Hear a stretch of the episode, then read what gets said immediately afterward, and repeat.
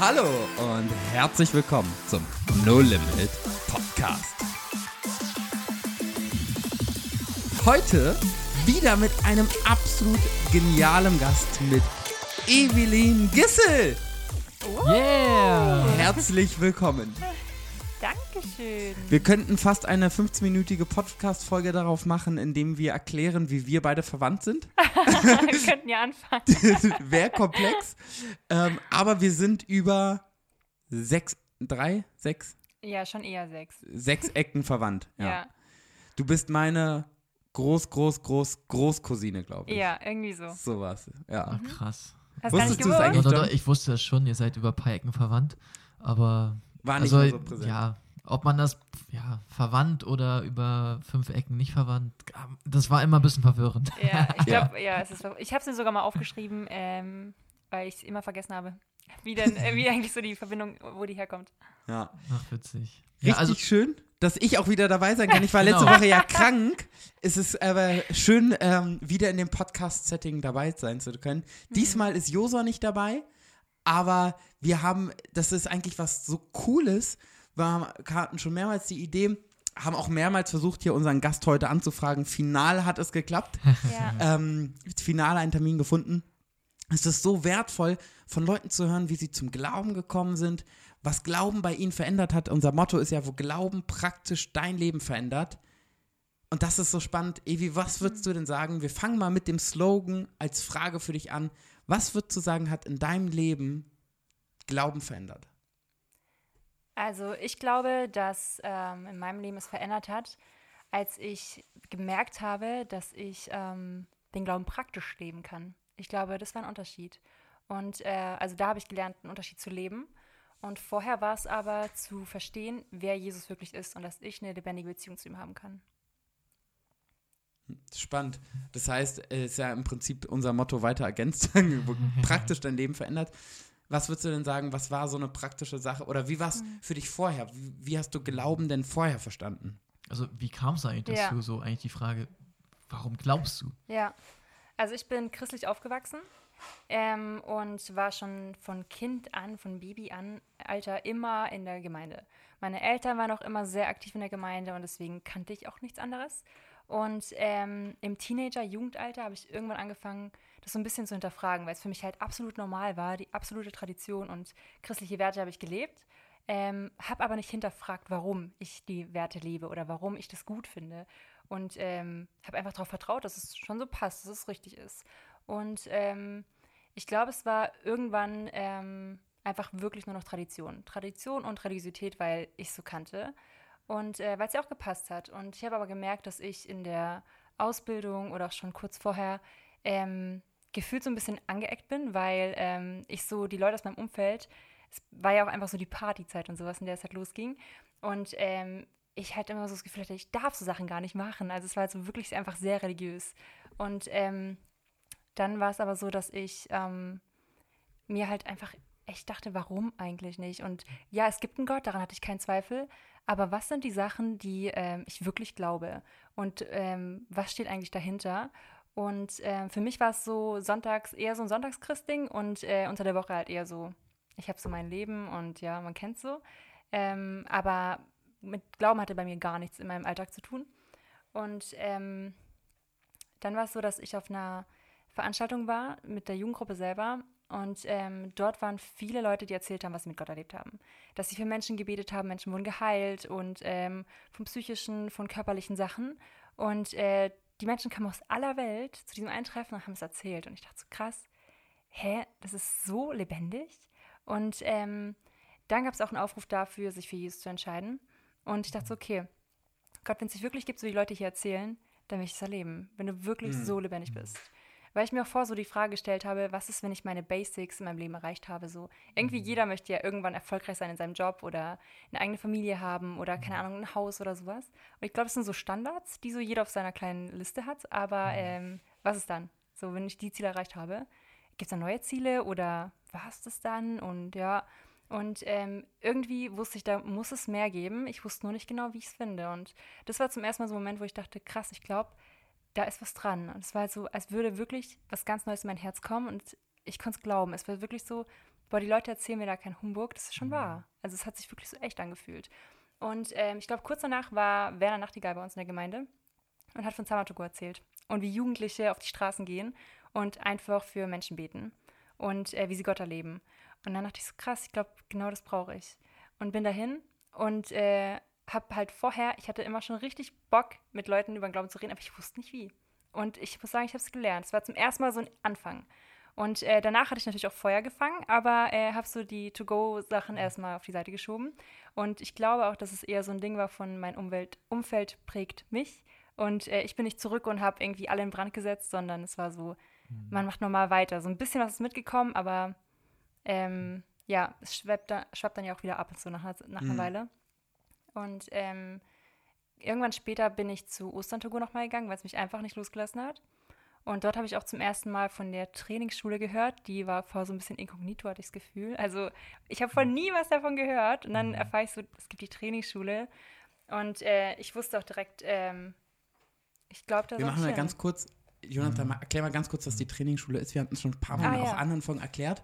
Aber genau. wenn du auch vielleicht das erste Mal die Folge hörst, ähm, mhm. oder vielleicht, Evi, erzähl du doch, mhm. ähm, was, was, was, was ist die Trainingsschule? Du hast die jetzt ja. gemacht, unterrichtest ja auch jetzt so ein bisschen mit. Ja. Erzähl mal, was ist denn die Trainingsschule? Also die Trainingsschule ist äh, wirklich eine Schule dafür, wie du lernst, deinen Glauben praktisch zu leben, würde ich sagen. Also es ist sehr alltagstauglich. Du arbeitest äh, Vollzeit am besten Fall oder studierst nebenbei und hast noch einen Job. Ähm, und zweimal die Woche abends gibt es dann Unterricht. Und einmal die Woche samstags ist ein Holy Spirit Day, an dem die Mentoren sich einfach was überlegen und dann die Klassen alle zusammen da sind und echt eine coole Zeit haben und verschiedene Herausforderungen angehen oder Themen bearbeiten. Und es ist intensiv, würde ich sagen. Aber ich glaube, dass die Trainingsschule auch einfach wirklich viel mit der Persönlichkeit einfach, ähm, ja, wo sie einfach rangeht und ähm, wo du einen Mentor an die Seite gestellt bekommst. Du bist nicht alleine und lernst aber auch wirklich in der Bibel einfach praktische Dinge rauszulesen mhm. und sie zu leben vor allem. Mhm. Wow. Also Evi, ich finde das richtig spannend. Also wir haben letztes Mal schon gesagt, da hatten wir den Christian Wegner bei uns, der hat ja auch mhm. so ein bisschen erzählt, wie er Gott kennengelernt hat. Und da sagten wir, wir sind immer, also Joso sagte das, dass wir total überwältigt sind zu sehen, wie Menschen Geschichten mit Gott erleben. Mhm. Und dass auch ihr, liebe Podcast-Hörer, auch hört, es gibt auch Menschen außer Kai, Joso und Jonathan, ähm, die Dinge mit Gott erleben. Und das ist ja klar, aber wir wollten euch deswegen auch die Studiogäste hier auch auf die Ohren geben, was für inspirierende Menschen wir hier in unserem Umfeld haben.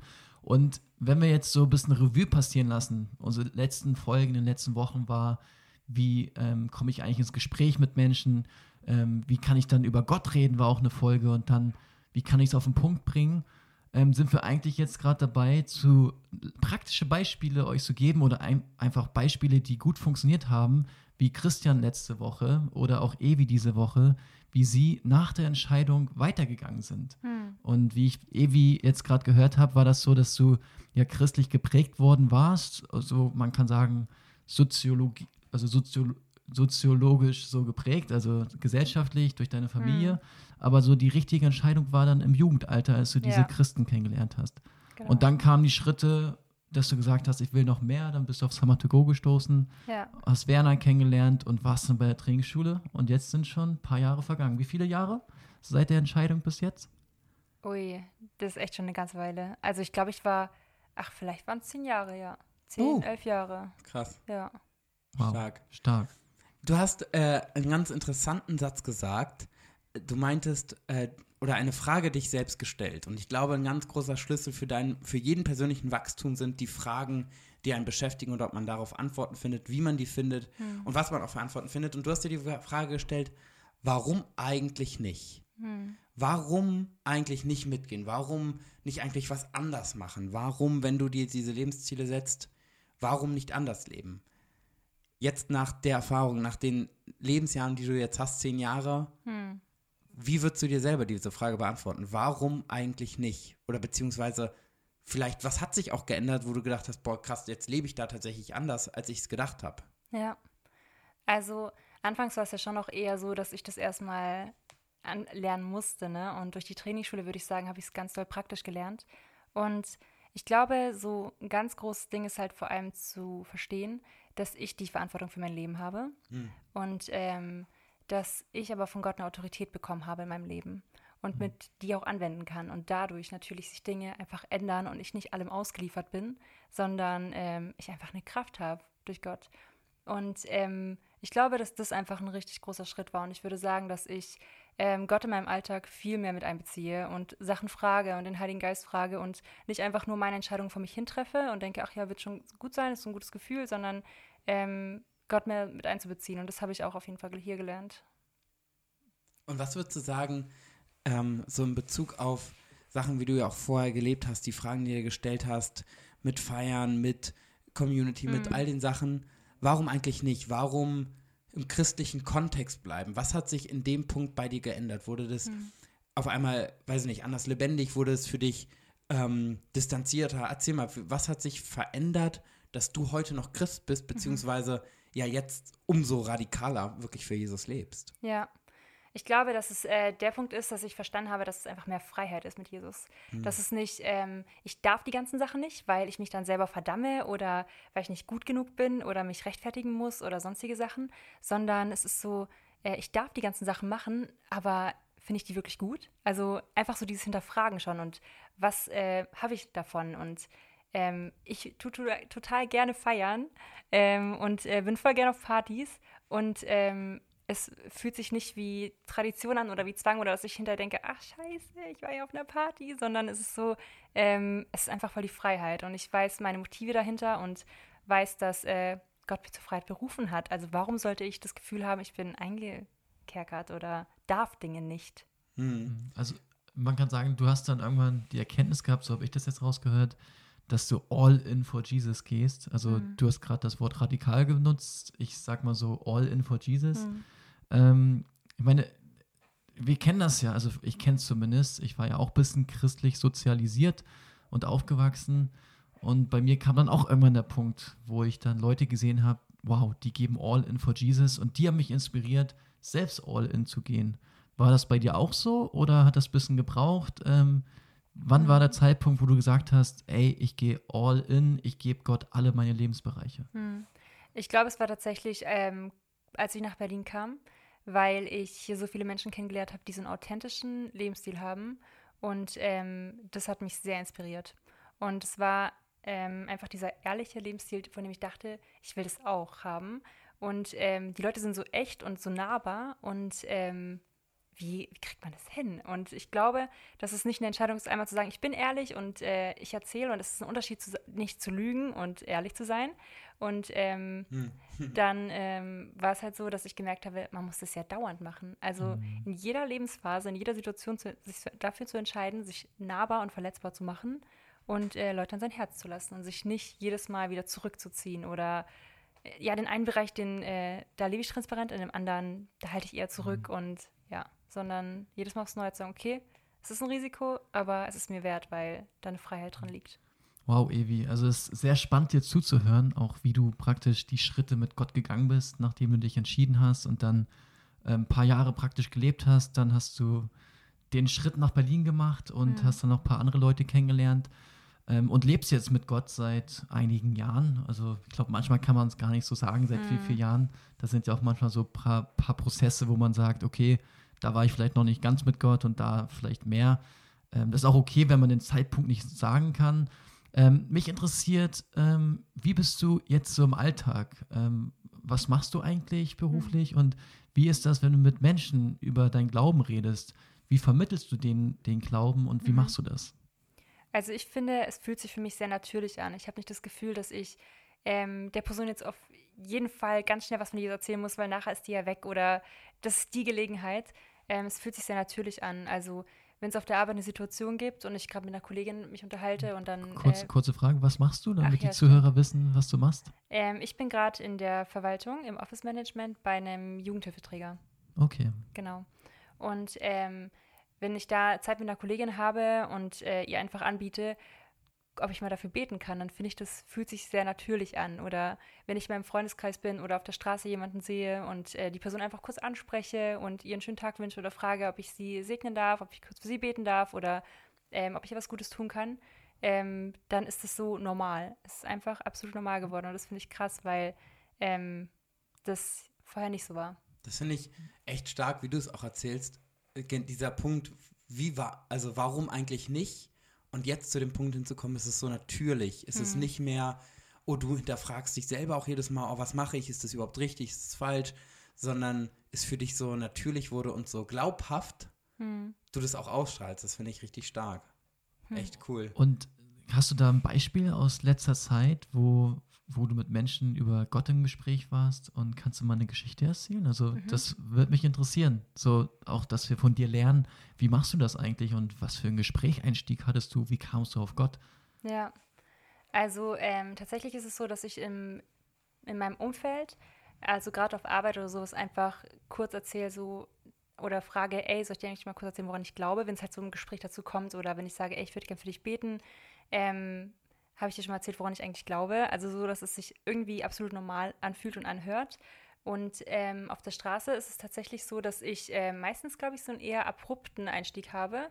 Aber interessanterweise bleiben die Leute trotzdem stehen und ähm, hören mir zu oder gehen auf das Gespräch ein. Und das finde ich selber immer richtig cool. Ähm, und frage dann einfach, ob ähm, es was gibt, wo ich gerade für beten kann in ihrem Leben oder ob ich sie gerade segnen darf. Und ähm, dann äh, sind die meistens dann direkt so und meinen, ach, okay, warum? Und äh, aber ich habe was, ja. Und das hatte ich gestern Abend auch und es war richtig cool. Da war ich nämlich mit einer Freundin draußen und ähm, wir haben jemand angesprochen und die Frau war gerade mit ihrem Hund spazieren und ähm, wir haben sie auch eben gefragt, ob wir für irgendwas beten dürfen in ihrem Leben und sie meinte, dass äh, sie auf der Palliativstation arbeitet und dass sie Oh, wow. richtig, richtig krasse Geschichten einfach jeden Tag erlebt. Sie ist Ärztin dort und ähm, die Leute hinterfragen halt so gar nicht, ähm, wo es denn nachher weitergeht oder was passiert eigentlich nach dem Tod und sondern die sind einfach nur froh, wenn es endlich aufhört. Die haben einfach nur Schmerzen und denen geht es so schlecht. Und ähm, ihr tut es halt richtig doll weh, das zu sehen. Und sie betet auch ab und zu, hat sie gesagt. Und äh, wir durften einfach auch nochmal für sie beten und sie ermutigen. Und äh, witzigerweise ist sie sogar hier Nachbarin. Ach, witzig. ja, das ist wirklich lustig. Und ähm, kommt vielleicht mal auf den Gottesdienst vorbei, hat sie gemeint. Sie hat sich Mhm. auf jeden Fall sie hat riesige leuchtende Augen bekommen, als sie erfahren hat, dass es zwei Häuser weiter ist. Und äh, ja, Ach, schon echt cool. Also ihr, wie kann man sich das vorstellen? Haben, du und deine Freundin haben einfach gesagt, wir wollen jetzt mal in den Park gehen und ähm, dann war die da im Park. Hm. Wie kamt ihr dann ins Gespräch? Hast du dann wieder so eine verrückte Aktion gemacht oder war das eine einfache Begrüßung? Also Nee, da muss man ja auch erstmal so den Mut haben, mit Menschen ins Gespräch zu kommen. Wie Ja. machst du das? Also tatsächlich ist es, glaube ich, so, dass ich dann manchmal so gar nicht über den Einstieg nachdenke. Ähm, ich weiß, es gibt Leute im Freundeskreis, die machen sich voll die Gedanken und haben richtig coole Ideen. Aber ähm, bei mir ist es eher so, wenn mir jemand auffällt, dann spreche ich die ganz kurz an.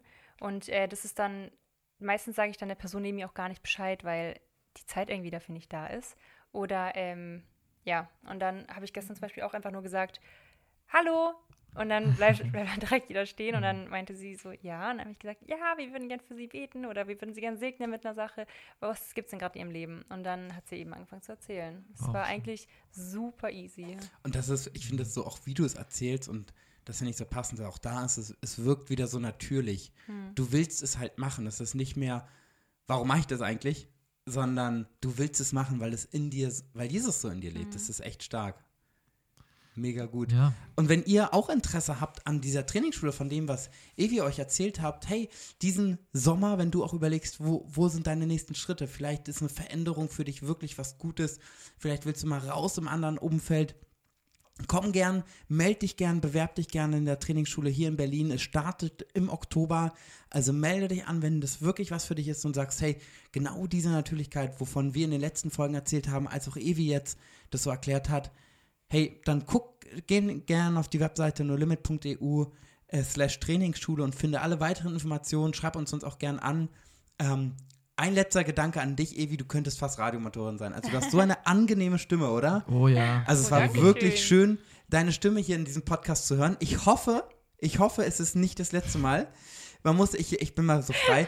Evi war auch ein wenig aufgeregt und das, vielleicht Ja, war das auch einer der, genau, einer der Gründe, warum es manchmal ein wenig gedauert hat. Aber umso schöner ist es, dass du heute hier warst. Wir würden uns riesig freuen, von dir zu hören, ähm, wie es weitergeht und was ähm, jetzt auch im Sommer vielleicht passiert. Wir sind, machen ja äh, Summer to Go, da werden gewisse Dinge, viele Dinge passieren. Wir sind mitten im Go-Month. Wir werden euch nächste Folge auch mal eine Hammer, eine Hammer-Story erzählen. Seid also gespannt und nutzt die Chance, bei euch im Alltag, wo ihr seid, den Menschen den Glauben ganz praktisch weiterzugeben. Bis dahin, liebe Grüße von Evi Jonathan. und Kai. Ciao, ciao. Ciao. Ciao.